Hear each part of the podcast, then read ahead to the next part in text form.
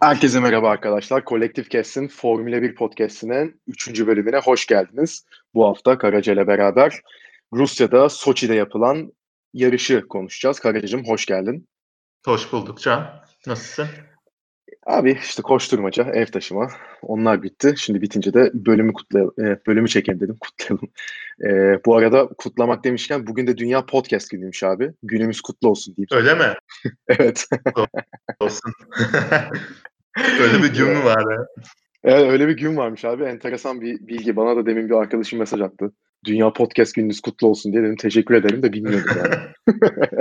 Benim için de sürpriz oldu. Abi direkt yarışla Rusya ile başlayalım o zaman. Şimdi Soçi zaten hani dinleyiciler de biraz farkındadır. Daha önceki yarışlara baktıysa çok e, seyircilerin merakını uyandıran veya seyircileri çok heyecanlandıran bir pist değil Soçi. Ama buna rağmen herhalde bu hafta sonunu yeterince aksiyonlu geçirmiş olabiliriz. Çünkü normale göre çok daha fazla. Ya tabii ki yarış için değil, yarış öncesi hatta e, sıralama turlarıyla alakalı çok farklı şeyler oldu ama e, beklent açıkçası benim beklentimi aşan bir yarış oldu. Öncelikle sana sorayım. Yani senin mesela beklentini karşıladı mı Soçi'nin? Daha iyi, daha kötü. Ne düşünüyorsun? Bu sene e, Soçi'deki yedinci yarışımızdı galiba Formula 1'de. Benim hı hı. E, aklımda kalan başka bir yarış yok. Yani Soçi standartlarında, Rusya Grand Prix'si standartlarında inanılmaz bir yarıştı diyebilirim. Zaten cumartesi günü bayağı heyecanlandık. Evet. Yarıştan bile daha heyecanlı bir cumartesi günü geçirdik. Yarışta e, olaylıydı. Yani bir an bile böyle uykum geliyor mu diye düşünmedim ki bu Soçi için büyük bir sürpriz yani. Gerçekten öyle. Abi Soçi deyince benim aklıma sadece yani Valtteri It's James mesajı geliyor. Başka herhangi hiçbir şey gelmiyor Soçi ile alakalı. Hani eski yarışları düşününce. O yüzden hani hakikaten bu hafta sonu Soçi için yani özel bir yarıştı desek çok abartı durmuyor. O zaman direkt sıralama turlarıyla başlayalım abi. Şimdi sıralama turlarında zaten bir kere e, Mercedes'in çok güçlü olduğunu bildiğimiz bir pist. Bu pistte Mercedes'ten başka herhangi bir araç kazanmadı şu ana kadar. E, yani zaten Q1'e baktığımız zaman e, iki Haas, iki Alfa Romeo ve bir Williams elendi yine. Zaten çok büyük bir sürpriz olmadı burada. Yani sürpriz diyebileceğimiz tabii hani Sebastian Vettel Ferrari'siyle yani Leclerc de zaten hani çok iyi bir tur atmadı ama e, 14-15 bitirdiler bir kere zaten Q1'i. Orada bir ne oluyoruz dedik. Hani George Russell iki Ferrari'yi de arkasında bıraktı. George Russell da hani çok iyi bir e, sıralama turu özellikle Q1'de attığı tur gerçekten hani e, onun ne kadar sıralamalarda güçlü olduğunu gösteriyor. Umarız bunu tabii yarışlara da artık bir şekilde taşır kendisi. Evet. Ama tabii e, burada esas olaylar Q2'nin sonların hatta ortalarından itibaren başladı. Şimdi önce Lewis Hamilton inanılmaz bir tur attı ve hani orta lastik, orta sertlikteki lastiklerle o turu attı ve pist rekorunu kırdı ama bundan yaklaşık 30-40 saniye sonra Hamilton'ın pist limitlerini aştı ve bu yüzden de e, tur zamanının silindiği haberi geldi.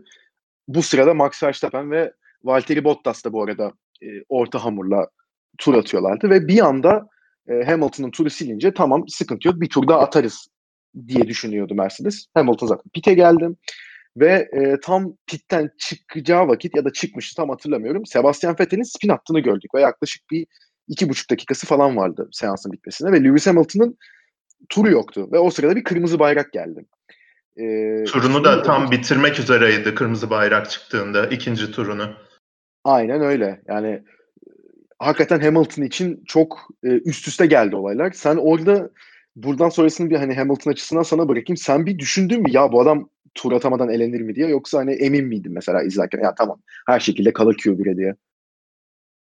Ya zaten e, Soçi'deki sıralama turu 1 dakika 32-33 saniye civarındaydı e, yanlış hatırlamıyorsam 2 dakika 15 saniye kalmıştı ve özellikle Mercedes e, çıkış ya pitten çıkış turlarını neredeyse bir dakika daha yavaş atıyordu normalde.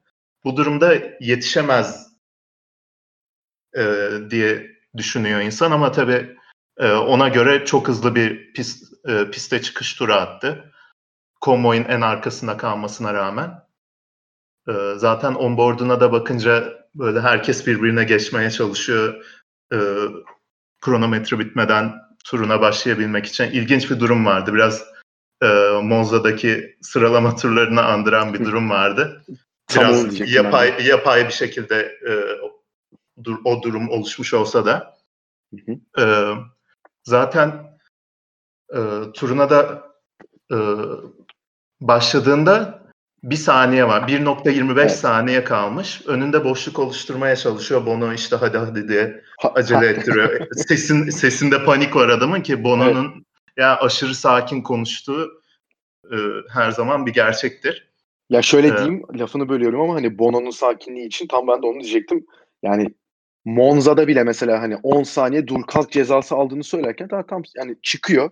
Böyle ceza aldın diyor. Sonra işte piste çıkıyorlar diyor ki hani önündeki arabaya 23 saniye var. Hadi bakayım diyor. Yani Bono hiçbir zaman öyle e, heyecanlanan ne bileyim panik yapan bir insan değil ama işte bu benim gördüğüm ikinci heyecanlanması ve ilki işte bu şeydi. Yanlış hatırlamıyorsam 2018 Almanya'ydı. Tam Hı-hı. böyle pite girerken girme girme girme diye beş kere üst üste tekrarlamıştı. İkincisi de böyle hadi artık falan diye tam start düzlüğünde Hamilton'ı bir gazladı. Ee, zaten son turunu yumuşak lastikle atmak zorunda kaldı Hamilton. O riske girmediler. Bence mantıklı bir karardı. Biraz yarış stratejisinden ödün vermiş oldu. Ee, ama tura zaten yavaş başladı. Bir de e, önündeki trafikle de beraber kendine yetecek bir tur attı. Hem, e, Ricardo birinci bitirdi Q2'yi. Onun 0.6 saniye gerisinde ancak bir tur bit yapabilerek e, Q2'yi dördüncü olarak geçti. Paçayı yırttı yani son anda. Ama Mercedes olunca tabii e, hata marjınız biraz daha yüksek oluyor. Çok da zorlanmadı aslında sonuca baktığımızda. Valla aynen öyle. Hani ben de ben yetişemez diye düşünüyordum. Hatta seninle de konuşuyorduk o sırada. Hani bir saniyeyle geçince ya dedim yani inanılmaz bir şey. Hani yani keşke yetişemeseydi. Hani tamam Hamilton çok iyi bir sürücü, çok iyi bir arabaya sahip. Tabii ki hep en tepe oynuyor ama hani en azından yani ne bileyim 15. başlasaydı da o bir kaosu görmek herhalde çoğu seyirci isterdi onu ki bayağı da bir heyecan olmuştu o açıdan ama Alfa Tauri'ler bayağı e, uğraştı onu yetiştirmemek için. Çünkü önde Red Bull'lar aldı başını evet. gitti. Yeşil ışık evet. yandığı anda Alfa Tauri'ler böyle bir bayağı yavaş pitten çıktı. E, zaten konvoyun sonunda da e, bir McLaren'le bir Racing Point, Point tur zamanına başlayamadı bile. Direkt pite girdiler. Evet.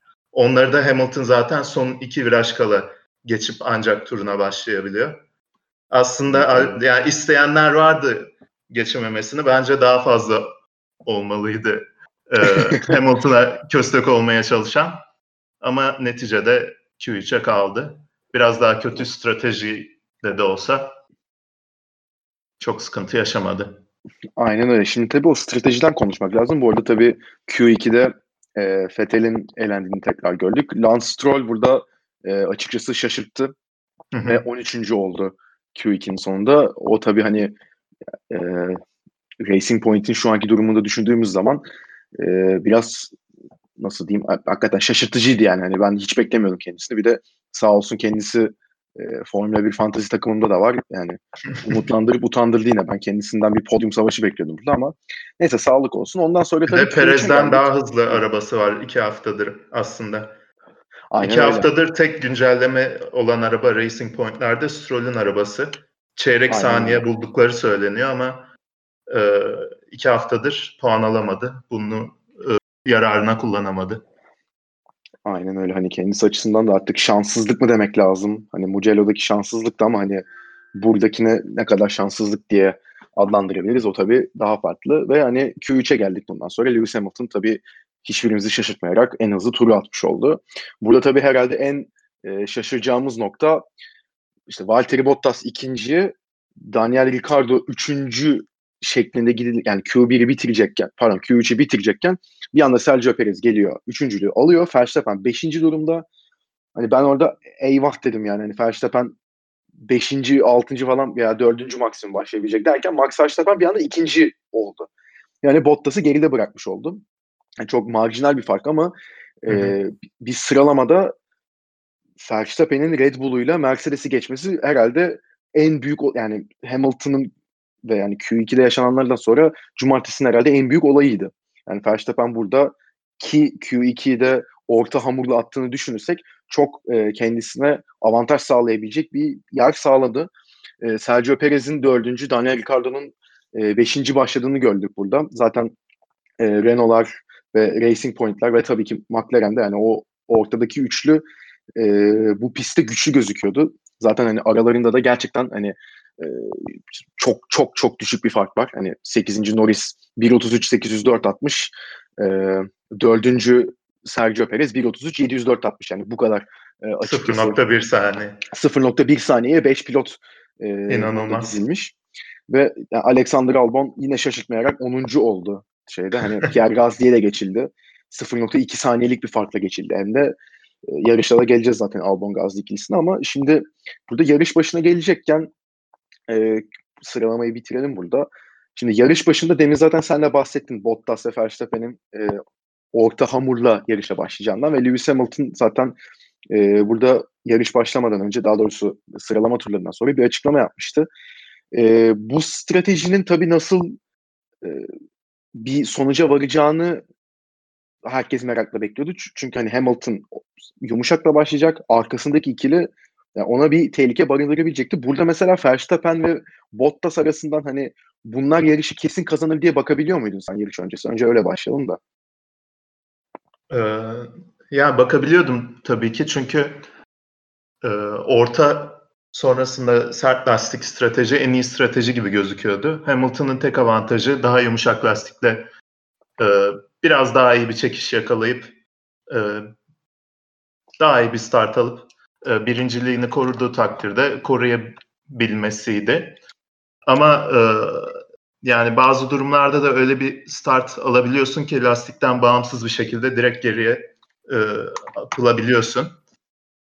E, o yüzden kötü bir start durumunda e, Verstappen ve Bottas'ın şansının çok yüksek olacağını düşünüyordum ki eşit derecede yani eşit derecede bir start alsam bile düzlük o kadar uzun ki direkt hava koridoruna girip geçebiliyorlar.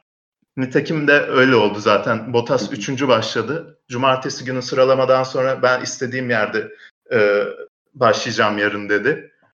Hani böyle bir rahatlık yok üçüncü başlıyor diye. Red Bull'a geçirmiş adam. Ama evet. üç sene önce de aynen bu şekilde e, iki evet. Ferrari'nin arkasında üçüncü başlamıştı yarışa. Düzlüğün sonunda birinciydi yani. Ve yarışı kazanmıştı. ilk galibiyetiydi. E, ondan gayet mümkündü. Zaten düzlüğün sonuna gelmeden Bottas daha öndeydi. Sonra vizörüne e, eşek arısı çarpmış. Öyle dedi. Ondan e, duracağım yeri kestiremedim dedi demiş. E, ve Hamilton o yüzden frenlemede geçiyor tekrar. Ee, yani detayı bilmiyordum. artık buna bahane mi dersin yani kazandıktan sonra e, yani espriye mi uğruyor bilmiyorum da e, aslında geçilmiş de Hamilton yani startta. Çok evet. kötü bir start almamasına rağmen. O yüzden yani, yarışı biraz da cumartesiden e, kaybetmişti diyebiliriz o yumuşak lastikle başlamak zorunda kalarak.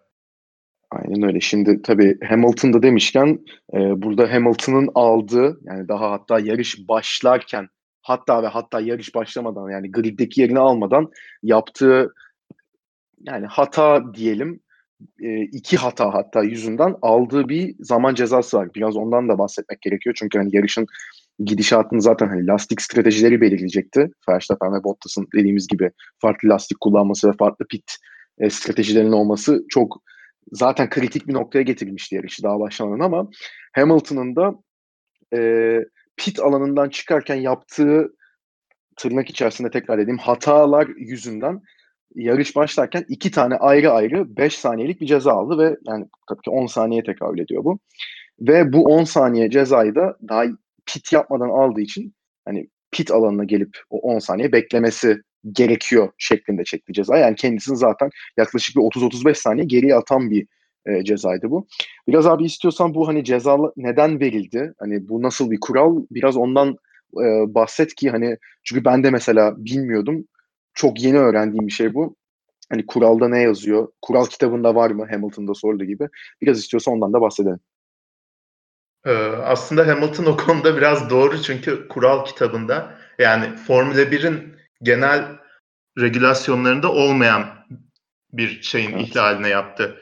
Her hafta sonu, her yarış hafta sonunda e, pistin yapısına bağlı olarak yarış direktörü bazı direktifler e, yayınlıyor. İşte bu daha çok e, pit yolu girişi, pit yolu çıkışı veya hangi virajlarda e, pistin evet dışına çıktıklarında tur zamanlarının iptal edildiğiyle alakalı şeyler oluyor. E, bu da yine pit, pit yolu çıkışının e, yapısıyla alakalı bir durumdan oluşan ihlal olduğu için kural ihlali değildi. Direktifleri ihlal etmiş oldu. E, bu yüzden zaten 25 dakika e, hakemler düşündü ve en sonunda iki tane beşer saniyelik ceza verdiler. Daha sonra öğrendik ki her bir ceza için birer ceza puanı almış. Ama bunlar silindi daha sonra. Bu da çok mantıklı bence çünkü ceza puanları Kesinlikle. genelde regülasyon ihlali olduğunda veriliyor. Evet. Mesela önceki e, Mugello'daki yarışta da Raikkonen e, pit yoluna geç, geç girdiği için ceza almıştı ya 5 saniyelik. Hı-hı. O da mesela aynı şekilde yarış direktiflerini ihlal ettiği için ceza almıştı. Ceza puanı verilmemişti e, benzer bir durum. E, ve e, bu ceza puanı durumu da bayağı kritik bir durum olabilirdi. Çünkü Hamilton'ın e, 8 ceza puanı vardı zaten ve bir sene içinde 12 ceza puanı toplayınca direkt bir yarış cezayı ban yiyorsun. E, ve 17 Kasım'a kadar bu 8 ceza puanı devam ediyordu. Eğer birer puan daha almış olsa 2 puan daha aldığı takdirde e, Türkiye Grand Prix'sinden önce bir yarış e, yarışamayacak olacaktı. Ya da hatta Türkiye Grand Prix'sini bile kaçırabilirdi ki zaten en Aynen. olası senaryo olarak hani ceza gelir ve hakikaten bir yarışa katılamayacak duruma gelirse Türkiye'yi kaçırır şeklinde konuşulurdu. O tabii hani her ne kadar hani Hamilton dominasyonunu izlemek biraz bizi sıkmış olsa da abi Hamilton'ın olmadığı bir Türkiye Grand Prix'sini izlemek yani o çok hoşuma gitmezdi tabii. Hani farklı bir kazanan, Kesinlikle. daha farklı bir yarış olurdu mutlaka ama e, yani Hamilton'ı da orada görmek yani gerekiyor bence. O yüzden e, o senin dediğin gibi hani kur yani kural ihlali derken hani bu yarış pistiyle alakalı olan direktiflerle alakalı olduğu için e, ceza puanlarının silmesi kısmına ben de katılıyorum. Bu konuyla son alakalı soracağım şey sana. Hamilton e, beni bilerek durdurmaya çalışıyorlar. Hani benim dominasyonlar, rahatsızlık var ve bu bunlar bana yapılıyor. Başka birine böyle bir ceza çıkmazdı dedi. E sen katılıyor musun buna? Aynısını sana soracaktım. Ben kısmen katılıyorum ya. Çünkü adam man to beat yani her evet. hareketi aşırı derecede inceleniyor. Ee, o yüzden adamın bir kusurunu bulmaya çalışıyorlar. Hani kuralları büküp yarışı daha heyecanlı kılmaya çalışıyorlar biraz. Hani biraz komploya giriyor dediğim de e, kısmen katılıyorum buna. Mesela aynı şeyi Leclerc yapmış olsa e, bence iki ayrı ceza kesinlikle almazdı. Belki bir tane Yok. alırdı o pit yolunun Hı. en sonunda yaptığı için. Hı. En sonunda o e, start denediği için. Ama iki tane net almazdı Leclerc ya da başka biri. Bu Aynen. yani hatta... Hamilton'a karşı kişisel bir durum değil. Sadece Hamilton sürekli kazanan favori evet. durumunda olduğu için olan bir şey. Aynen. Ya da Leclerc'e yani... karşı sempati duydukları için değil, e, daha az e, göz önünde diğer sürücülerin yaptığı hareketler Aynen. veya ihlaller. Kesinlikle hani sonuçta izlenilebilirlik, işte para getirisi, gelirler hani bunlar da çok önemli olduğu için Liberty Media için hani Hamilton'ı burada daha yani yarışı daha heyecanlı hale getirmek için sonuçta e, aşağı çekilmesi gereken kişi burada Hamilton. Yani bu senin dediğin gibi kişisel bir şey değil. Yani tepede o olduğu için ona denk geliyor. Ve hani Leclerc olsa tabii ki hani isimden bağımsız. Zafer Verstappen de yapsa muhtemelen bir şeydi. Yani best, tek 5 saniye ceza gelirdi muhtemelen. Böyle Leclerc demişken tabii hani yarışın başlangıcında kendisi e, Stroll'ü yarış dışı bırakıyor. Mesela ona da ceza gelmedi. O da tabii biraz tartışma konusu. Hatta e, deneyimli sürücü Pastor Maldonado da kendi Instagram'ından böyle bir fotoğraf yayınladı. İki tane başka ayrı kazayı koyup hani kaza kaza geldi. uzmanı. Hakikaten yani. Uzman konuştu. Hani gö- gösteri e, turunda Venezuela'da kendi kendine kaza yapan bir kişi. Hani bu tür kazaları herhalde en yakından tanıyan kişi Maldonado. o yüzden tabii onun da böyle bir yorum yapması e, herhalde konunun haklılığını da gösteriyor. Abi burada yarışın başlangıcında e, bu Hamilton ceza muhabbetini de bitirmişken şimdi yarışın başlangıcında Verstappen'in yerini kaybettiğini hatta dördüncü sıraya kadar düştüğünü, o konunun çok iyi bir start aldığını ve kendisini bir anda yukarı attığını gördük. Tabii Verstappen ondan sonra ilk turun sonlarına doğru e, yerini aldı. Orada tabii arkalar karıştı biraz. E, Carlos Sainz'ın bir anda e, pist Olacak iş değil yani. Yani pist dışına çıktı. Ondan sonra şimdi burada e, ikinci virajı bir konuşmamız gerekiyor. Çünkü e, ikinci virajda bir kaçış yolu tarzı yani Monza'daki gibi bir kaçış yolu yapılmış. Şeylerin, e, sürücülerin zigzag yaparak oradan pit, e, piste geri girmesi gerekiyor. Ve Carlos Sainz ya açıkçası e, bu kadar şey nasıl diyeyim popülaritesi artan, göz önünde olan ve e, çoğu Formula 1 seyircisi tarafından da e, hakkı artık e, verilmeye başlanan kendisinin de e, bu destekle beraber günden güne daha da e, arabanın suyunu sıktığı bir durumda inanılmaz amatör bir hata yapıp bu ikinci virajda o kaçış yolunda bir anda duvara çarpıyor. Yani gerçekten e, ilk yılında olan bir Formula 1 sürücüsü bile hatta onu geçin yani şu an karting sürücüsü olan bir e, ergen delikanlı bile yapmaz böyle bir hata açıkçası. Çünkü direkt sol lastiğini duvara çarpıyor. Zaten ondan sonra da telsizden 3-4 kere üst üste özür diledi. Kendisi de yaptığı hatanın farkındaydı zaten burada. Yani tabii o ikinci virajda o yüzden değişik şeylere gebe oldu zaten. Yarış içinde de Ricardo'nun orada bir ihlal yaptığını gördük. O ikinci viraj hakkında senin sanırım söyleyeceklerin var ya. Abi o ikinci viraj yani Soçi gibi bir pistin kare lekesi olabilir mi emin Gerçekten değilim ama ya. yani hani takvimin kare lekesi olan pistin kare lekesi olan bir viraj. Yani Aa, hakka, in, inanılmaz derecede kötü dizayn edilmiş bir viraj. Bir defa zaten pistin en büyük geçiş noktalarından biri ana düzlük sonundaki o ikinci viraj. Ama iki tane arabanın yan yana giremediği bir viraj. O kadar dar ki sağa dönüyorsun sonra sola dönüyorsun. Direkt hani içeride değilsen e, dışarı, dışarıdaki sürücü olarak pistte kalma şansın yok. İçerideki seni direkt dışarı itiyor. Dışarı evet. itildiğin anda da azıcık olsa bile o straforların etrafından gitmeni gerektiriyor direktifler. O straforlar da aşırı dar bir slalom. Hemen yanında o bariyerler var, duvar var. Ee, zaten hani o sosis körbler var. Onların üstünden Hı-hı. geçince pist dışında çıkınca zaman kaybediyorsun. O straforların etrafından gitmene de gerek yok. Yani her yönüyle bu kadar kötü nasıl dizayn edebilmişler anlamıyorum. Russell Gerçekten. şey demiş. Aynen e, George Russell e, Bahreyn'deki birinci, ikinci viraj gibi redesign edilmeli falan demiş. Sainz de zaten yaptığı hatayı kabul ediyor yarış sonrasında ama çok kötü dizayn edilmiş. Yok gerçekten çok aynı kötü zamanda. dizayn edilmiş. Ya Sainz'in yaptığı amatörce bir hata ama hı hı. yani o kadar dar bir e, strafor slalomu kurarsan öyle bir şey olur yani. Zaten arabanın içine gömülü bir şekilde oturuyorlar. Straforların hmm. hemen arkasında kalıyor o duvarın en ucundaki turuncuya boyanmış kısım. Adam direkt hani kör bir şekilde duvara dümdüz giriyor. O straforları da biraz ne yapsın yani. yani. Hani evet biraz hani hakikaten zaten görüş açısı bir tık limitli arabanın içindeyken. Bir de o straforlar büyük. Zaten yarış sırasında başların yapacağımız strafora şeklinde Grosjean'ın o straforları parçaladığını da gördük. Yani kendisini çok sevmem ama yani güzel bir tepkiydi. Bilerek yaptığını zannetmiyorum. Kendi e, atlığından muhtemelen yaptığı şey ama yani ama yani güzel bir anlamı oldu onun. Şimdi tabii biraz da yarışa dönmek gerekiyor burada. Zaten e, Hamilton'ın aldığı cezadan bahsettik. E, Hamilton ya bu ceza ile beraber zaten ceza geldikten sonra bakıldığında neredeyse 10. 11. sıraya kadar düşüyordu. Ee, yani böyle olunca da zaten yarışın efektif liderinin Valtteri Bottas olduğunu gördük. Yani Bottas zaten Verstappen geçmişti. Verstappen 3. sıraya düşmüştü. Ee, arkada Racing Point ve Renault arasında bir e, kapışma oluyordu. Sergio Perez'in orada çok çok güzel bir hata var Daniel Ricciardo'ya ve dördüncü sırayı alıyor. Yani Perez'i de açıkçası çok e, sevmeyen bir pilot olarak burada hakkını vermem gerekiyor. Hakikaten e, iki haftadır yani upgrade almayan arabayı kullanıp Stroll'ün üstünde bitirip Hele hele Mugello'da çok e, olaylı bir yarıştı. Orada yarışı iyi bir yerde bitirdi. Burada zaten dördüncü bitirdi. Renault'larla çok iyi başa çıktı. O açıdan hakkını teslim edilmesi gerekiyor.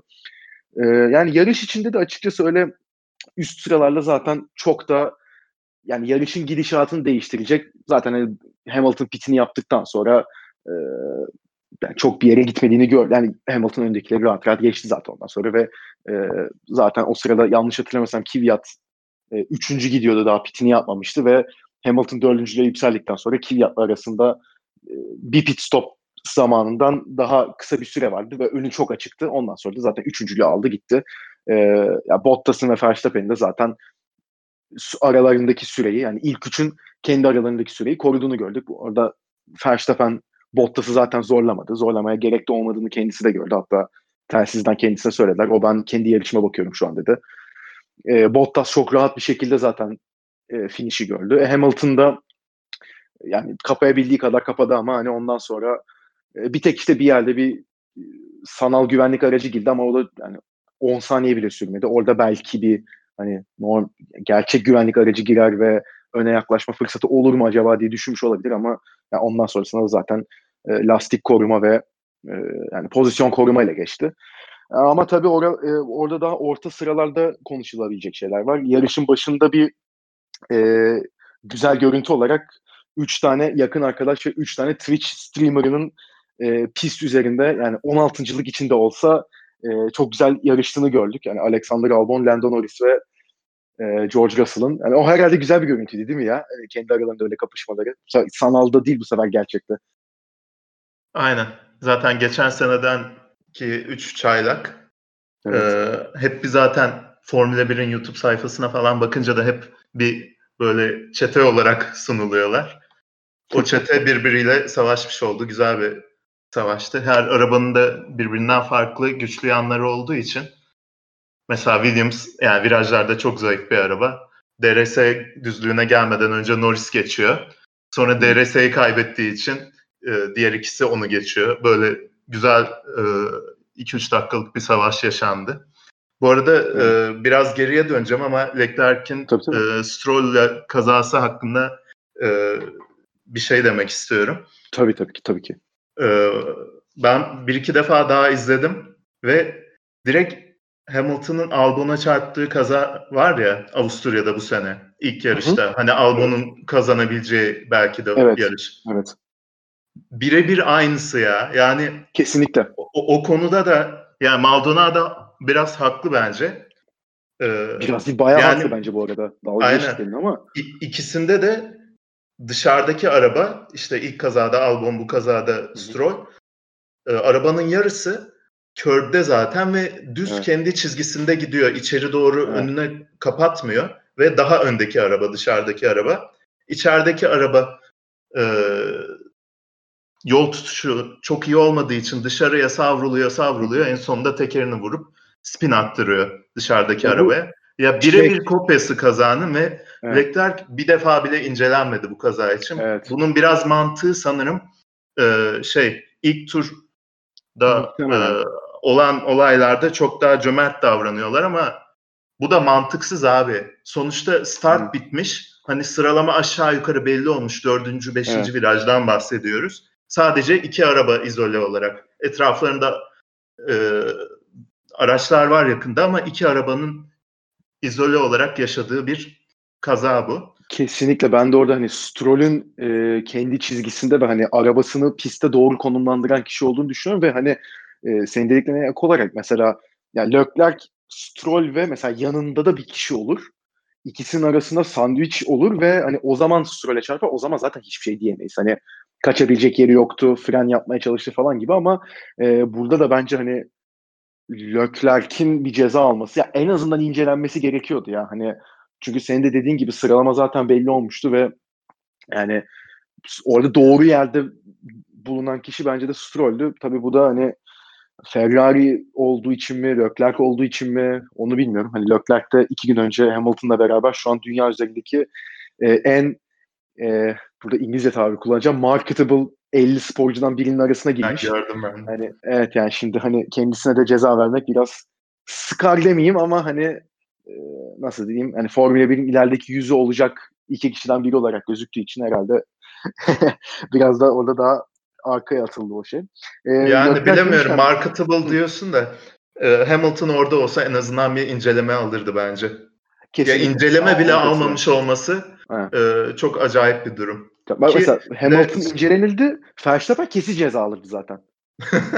yani Verstappen'i bilemiyorum da Hamilton yani kesin incelenirdi.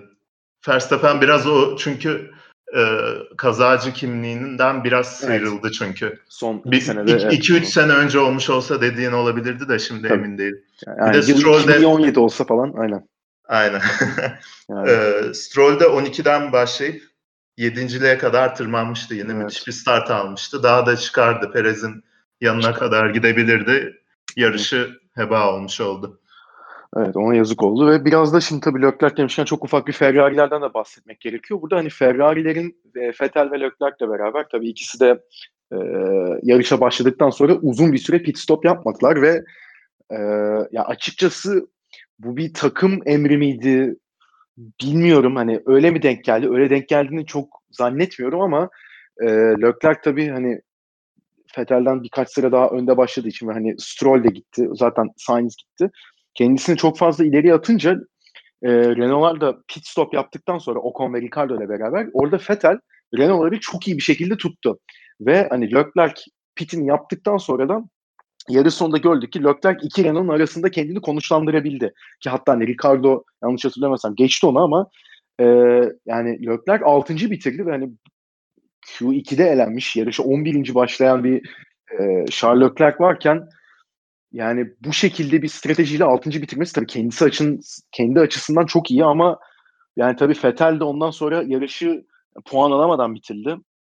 13. sırada bitirdi yarışı ve hatta hani Ferrari'nin e, yarış sonrasında yarış değerlendirmesi yazısını da belki görmüşsündür. Yani sağ olsunlar Vettel'in 250. yarışını şey yapmışlar, belirtmişler ama yani öyle bir anlatmışlar ki zaten bütün Aynen önümde şu an o da benim aynen puan dışında gitti falan. Ne oluyoruz abi yani? yani, yani İlk ona bile giremedi falan diyorlar. Ha, Leclerc'in hakikaten Fethel'e burada bir teşekkür etmesi gerekiyor. Belki etmiştir bilmiyorum ama yani senin düşüncelerinde açıkçası bu Ferrari takım emri miydi yoksa öyle mi denk geldi? Ha, hangi sürücü işini iyi yaptı merak ediyorum ben bu konuda. İki sürücü de e, işini gayet iyi yaptı. Ferrari'den de ilginç bir şekilde doğru bir stratejik hamle yani e, yarış içinde gördüler belli ki durumu. E, Fethel'in aşağı yukarı 20 saniye arkada olduğunu ve e, onu tamamen feda ederek Leclerc'le alabilecekleri en yüksek sonucu almaya çalıştılar.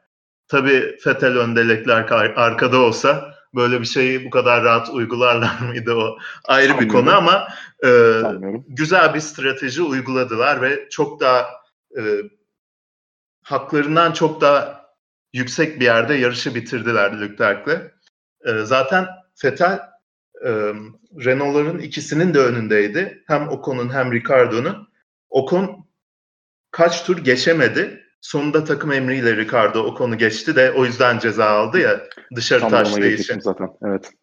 Ee, yani Renault'un da e, Renault'u da biraz şaşırttı bu kadar iyi bir strateji yürütmeleri herhalde Ferrari'nin.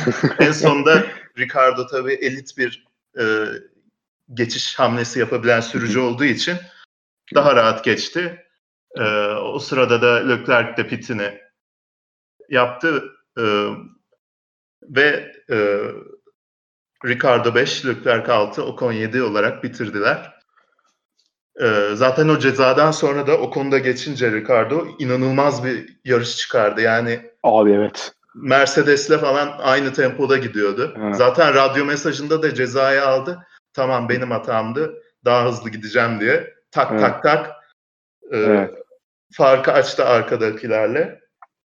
Ve beşinci bitirdi. Çok sağlam bir yarış. Aynen yani, tam ben de zaten o konuya gelecektim. Hani Ricardo'nun orada sorumluluğu alıp hiç panik yapmadan direkt benim hatam düzelteceğim sakin olun deyip yani hakikaten çok çok iyi bir tempoda götürdü yarış. Yani 5 saniye çok iyi bir liderlik da, göstergesi yani. Kesinlikle. Kesinlikle. Yani 5 saniye cezası varken Leclerc de hani dibindeydi açıkçası öyle çok büyük yani DRS'ine girebilecek durumdaydı. Hatta belki girmiştir şimdi tam e, şeyi hatırlamıyorum ama yani oradan sonra yaklaşık bir 8 saniye falan fark attı Leclerc'e ve temposunu hiç düşürmedi. E, zaten hani sıralama turlarında da Q2'de her ne kadar e, Hamilton öyle bir e, panik durumunda olmuş olsa da hani Q2'yi birinci bitirmişti Renault'suyla e, Daniel Ricciardo. Hani bunu da görmek kendisinin e, iştahlı olduğunu görmek ve arabanın da biraz gelişmesiyle Ricardo'nun e, bir hani ilk beşte kendisini artık iyiden iyiye yer edindiğini görmek açıkçası beni e, sevindiriyor. Ve hani podyum gelsin artık değil mi ya? Artık bir podyum gelmesi gerekiyor bence de ya. Hani umarım hep, bu, hep buralarda bitiriyor kaç yarıştır. Evet yani umarım bu sene de kendisi yani McLaren'e geçmeden Renault'la da bir podyum görür. Çünkü e, ben açıkçası hak ettiğini düşünüyorum. E, bu arada şey kısmında da bu e, hani ceza aldı şudur budur ama e, Ocon'un da hani biraz şeyde herhalde artık konuşulması ve yani Ocon'un F1'deki yerinin de ne olduğunun artık iyiden iyi anlaşılması gerekiyor herhalde. Çünkü yani Ocon şampiyon olur mu olmaz mı tabii hani ilk geldiğinde o tartışma çok yapılmadı ama yani kendisinden en azından podyum görebilecek ve hani belki iyi bir arabayla birleştiğinde yarış bile kazanılabilecek yani genç bir yetenek olarak lanse edilmişti ama zaten bir kere e, bir senesini araçsız geçildi. Bu sene de hani tamam Ricardo daha deneyimli, çok yarış kazanmış ve podyum görmüş bir, bir, bir pilot ama yani e, Ocon'un biraz daha kendisini öne çıkarması bekleniyordu. Ricardo'nun da sene sonu gideceğini bildiğimiz için ama hani iyiden iyi artık Ricardo birinci, Ocon ikinci pilot oldu ve seneye de Renault'a yani Fernando Alonso gelecek.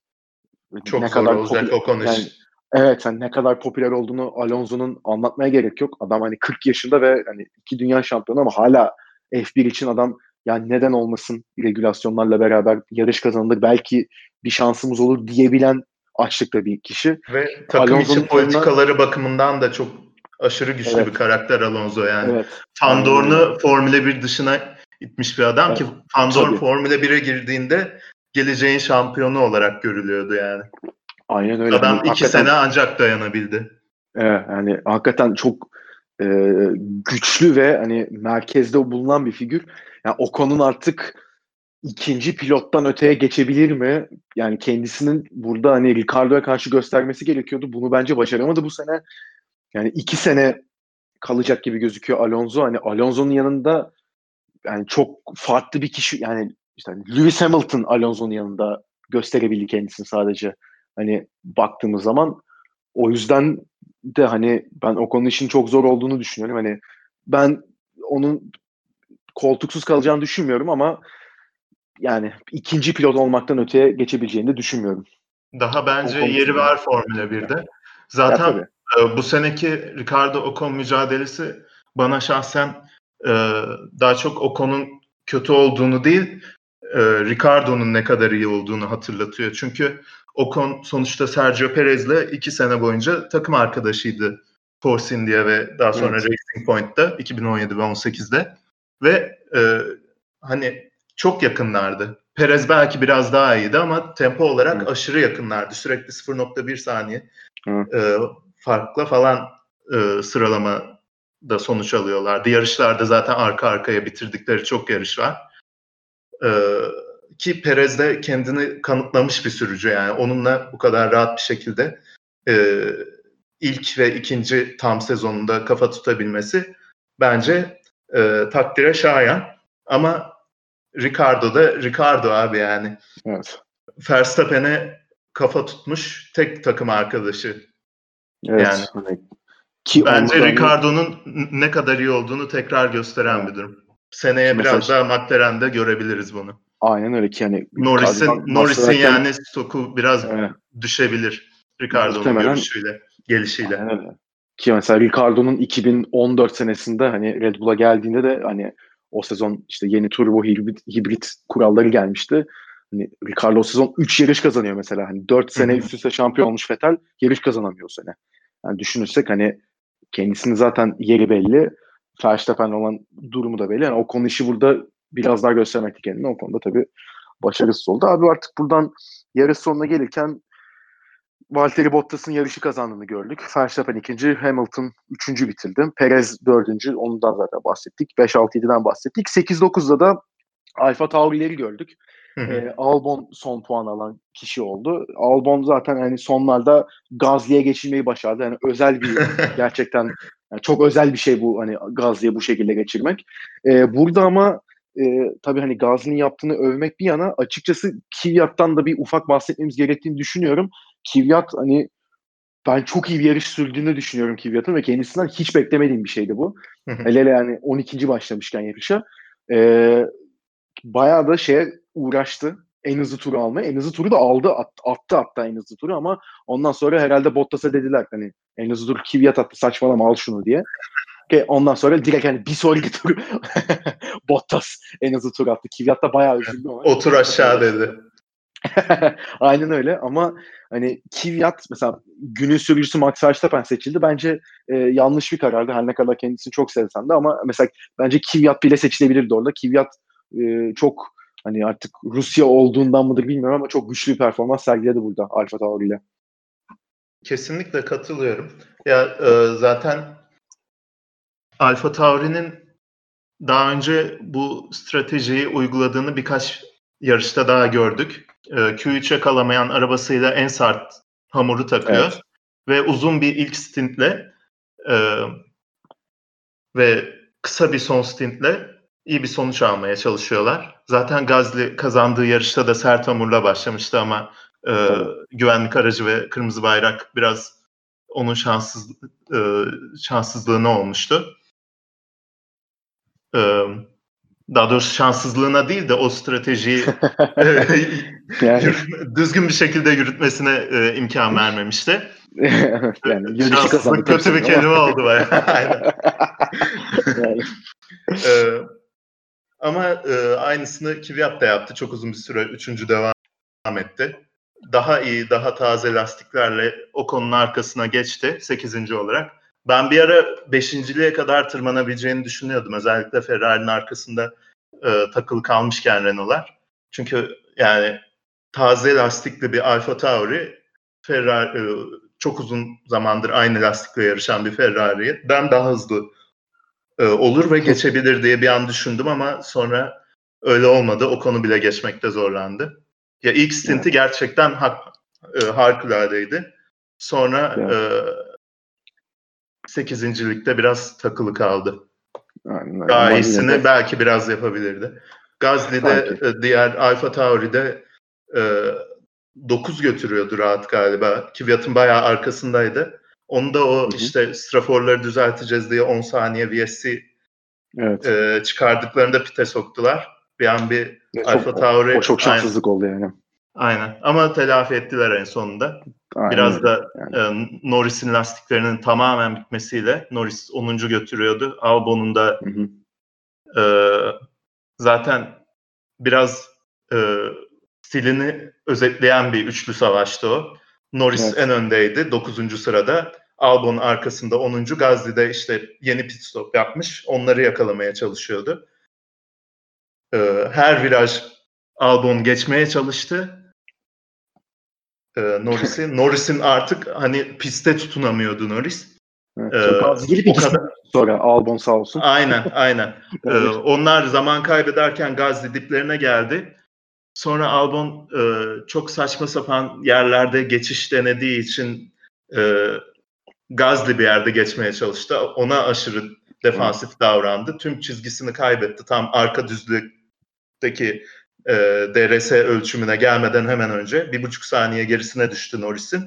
Tak diye Al, Albon'u geçti sonra Gazli. Yani Aynen. biraz e, Albon yine son bölümde e, senin de az önce dediğin gibi e, çok iyi atak yaptı. İlk bölümlerde 15. ve hatta daha da altındaydı. Son stintte geldi 10'unculuğa kadar tırmandı. Ama adamın geçişleri hep bir aşırı agresif abi. Bir hani abi, şey yapmıyor.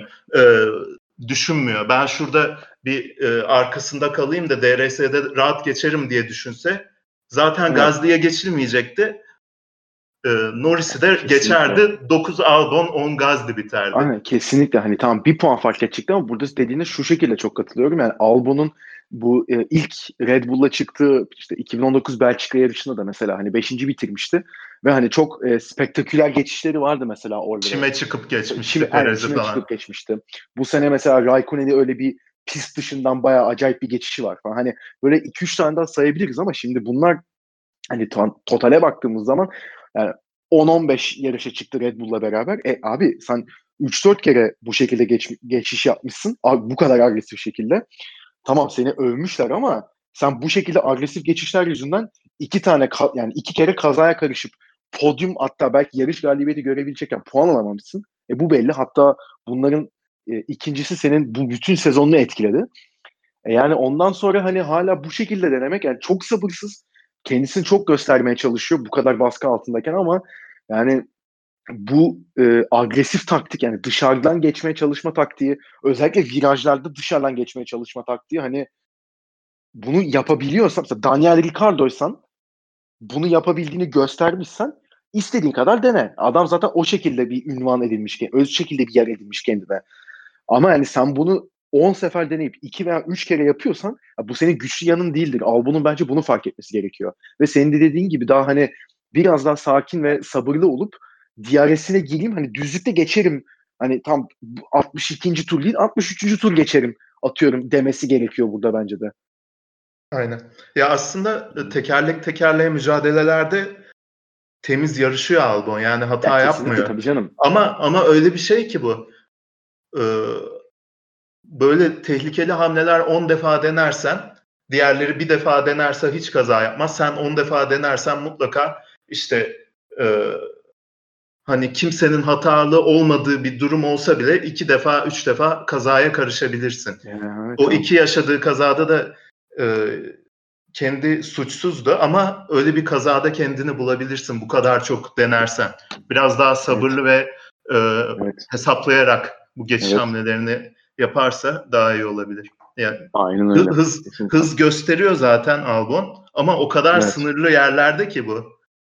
Evet yani daha bir uzuna yayması gerekiyor bunda da. Abi bununla beraber zaten hani yarışı da zaten e, eline boyuna konuşmuş olduk. Tek burada artık kapatırken soracağım son soru da şimdi hani Bottas'ın e, kazandığını zaten söyledik burada. Yani e, önündeki Lewis Hamilton'a 44 puan gerisinde şu an. Bu arada o ilk 3 puan arasındaki puan sistemini gördün mü?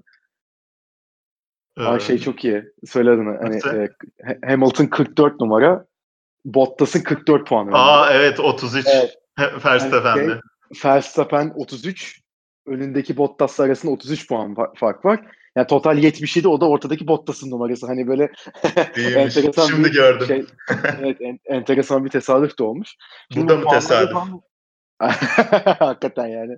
Şimdi böyle puanları da görmüşken ve Bottas'ın e, Avusturya'dan yani bu seneki ilk açılış yarışından sonra ilk defa birinciliği aldığında görmüşken yani kendisi tabii e, yarış sonrası hem e, kendi yarış mühendisi hem kendisi bayağı bir zaten sevindi e, radyodan. Hatta kendisini eleştirenlere de çok kibar bir e, serzenişte de bulundu Bottas. İmza Daha mesajı. Zaten. Tabii imza mesajı. Ama hani ya mesela sen buradan sonra yani şampiyonluk mücadelesi hala mesela Bottas verebilir mi? Veya gerçek yani realistik açıdan bir şansı var mı? Yoksa hani e, yani bu yarış bir kırılma olur mu kendisi için? Yoksa hani Hamilton e, zaten alıp götürür şeklinde düşünüyor musun hala? Ee, ben bu yarışın çok bir kırılma noktası olacağını düşünmüyorum. Çünkü yani o cezaları almasa da muhtemelen Bottas alırdı daha iyi stratejiye sahip olduğu için. Hamilton o 10 saniyelik cezayı almasa. Ee, ama bu hafta sonu sorunlar yaşadığı için Hamilton Bottas geçti yine. Yoksa onun dışında çok ekstra bir hız yani aşırı e, etkileyici bir performans görmedim. Yapması gerekeni yaptı. Zaten yani takım arkadaşın Hamilton'sa senin yapman gereken de Hamilton'ın kötü geçirdiği hafta sonlarında e, olabildiğince farkı açmak. Onun dışında da işte e, farkın e, yani şey hasar limitasyonu yapmak onun dışında da Hamilton'ın iyi olduğu hafta sonlarında. Ki Hamilton da zaten böyle hafta sonlarını çok nadiren geçiren bir adam. Yeah. Ee, O yüzden böyle yarışların çok daha sık olacağını düşünmüyorum takvimin geri kalanında. Ben de. Ben de. E, Hamilton'ı geçmek için şey olabilir. Hani 4 ceza puanı alması çok zor artık yani. Ee, çok önümüzdeki 4 yarışta. Ona göre de daha dikkat davranır zaten Hamilton. Tabii tabii. Yani her yönüyle şampiyonluğu e, kafasında tutan bir adam. Geçiş hamlelerini mesela asla aceleye getiren bir adam değil. Şampiyonluğu düşündüğü için. E, o da yani çok zor görüyorum. Onun dışında tek ihtimal var. Hamilton Covid'e yakalanırsa, çok ağır geçirirse, iki yarış kaçırırsa e, Bottas'tan yani. başka yarış kazanacak adam yok. Ancak o yani Hamilton Hamilton'ın tek rakibi kendisi şu anda. Bence Aynen. Hani... bunu değiştiren bir durum çıkmaz bence bu yarışta. Yok ben de katılıyorum sana. Ki zaten o özellikle de bu hani Hamilton'ı geçmek için olan kısımları zaten katılıyorum. Yani hani Hamilton'ı geçmek için herhalde ya işte Jenson Button gibi hakikaten şampiyon olmuş ve hani arabasından en iyi performansı alabilen yani pist üstünde hakikaten çok farklı şeyler gösterebilen biri olması gerekiyor yetenek anlamında. Yani Button'da Button'da Hamilton'ın takım arkadaşıyken geçtiği zaman Hamilton böyle bir adam değildi abi. Tabii tabii tabii daha sadece bir şampiyonlu olan ve hani özellikle de hani e, kendi kişisel yaşam yani yarış dışı yaşamıyla da çok göz önünde eleştirilerin odağında olan bir kişiydi ve hani zaten kendisi oralardan ders çıkardığını ve bu, şu an geldiği noktaya e, şu anki bulunduğu noktaya geldiğini hep belirtir ama hani yani sonuç olarak ya işte dediğim gibi Batın gibi biri olman gerekiyor benim gözümde ya da Rosberg gibi çelik gibi sinirlere sahip olacaksın. Hani önünde tek bir amaç olacak ve sen bunu her şeyi sene, yapacaksın elinden gelen. Evet hani 3 sene bunu yani 2-3 sene bunu düşüneceksin. Bu senin kafanda duracak ve doğru yerde doğru şeyi yapıp ama hani daha çok akıl oyunlarıyla işin içine biraz çirkeflik de katacaksın. O şekilde yenebilirsin. Ki bunların ikisi de Bottas'la yakından uzakta alakası bile yok yani. O yüzden hani e, Bottas'ın ben de senin de dediğin gibi hani Hamilton'a bir şey olmasın tabii ki hasta falan. Ama hani ya öyle bir şey olur ya böyle kendisi ne bileyim hani ben yarışmıyorum yani kim ne yapıyorsa yapsın ki öyle bir şey demeyecek zaten. Yani o tarz bir şey olmadığı sürece e, ben Hamilton'ın buradan sonra zaten vermez yani. Hatta şöyle diyeyim işte bir sonraki yarış önümüzdeki Almanya. Hani Mercedes'in ev sahibi olduğu bir yer. Ee, orada şeyi alıp onun üstüne hani Portekiz'de de e, Schumacher'in zaten rekorunu geçeceğini de düşünüyorum. Ya bir tek hani sembolik olarak konuşacaksak hani Imola'ya kalırsa belki daha bir şık mı diyeyim. Hani hikaye açısından da daha güzel olabilir ama ben Hamilton onu pek iple, iplemez diye düşünüyorum ve önümüzdeki iki yarışta alır. Rekoru da kırır, kırar. E, şampiyonluğu da alır diye düşünüyorum bu saatten sonra.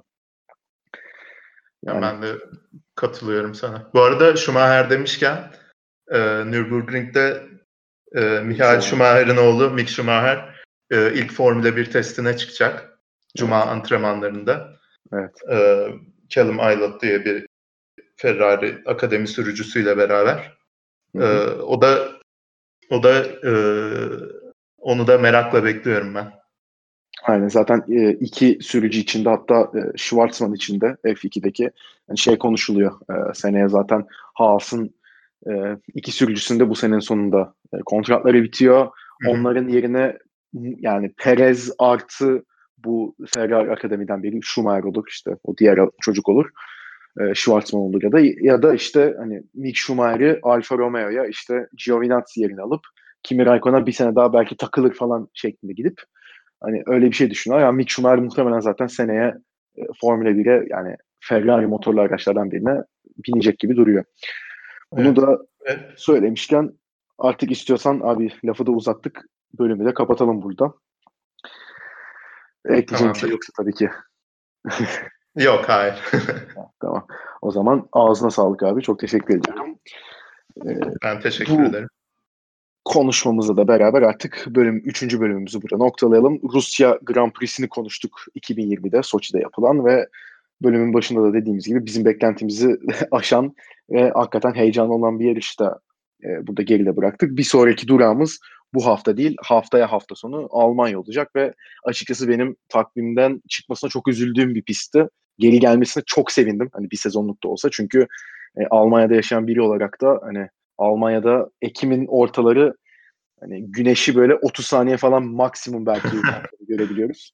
Öyle olduğu için çok çok büyük ihtimalle yağmurlu bir yarış olacak ve çok da e, farklı ve değişik bir yarış muhtemelen bizi bekleyecek. Hani stratejinin çok Aynen beni de çok e, heyecanlandırıyor yağmur ihtimali. Evet o yüzden de Almanya Grand Prix'sinde merakla bekliyoruz. Bunu deyip artık bölümü kapatalım. Bizi dinlediğiniz için çok teşekkür ederim. Hoşçakalın.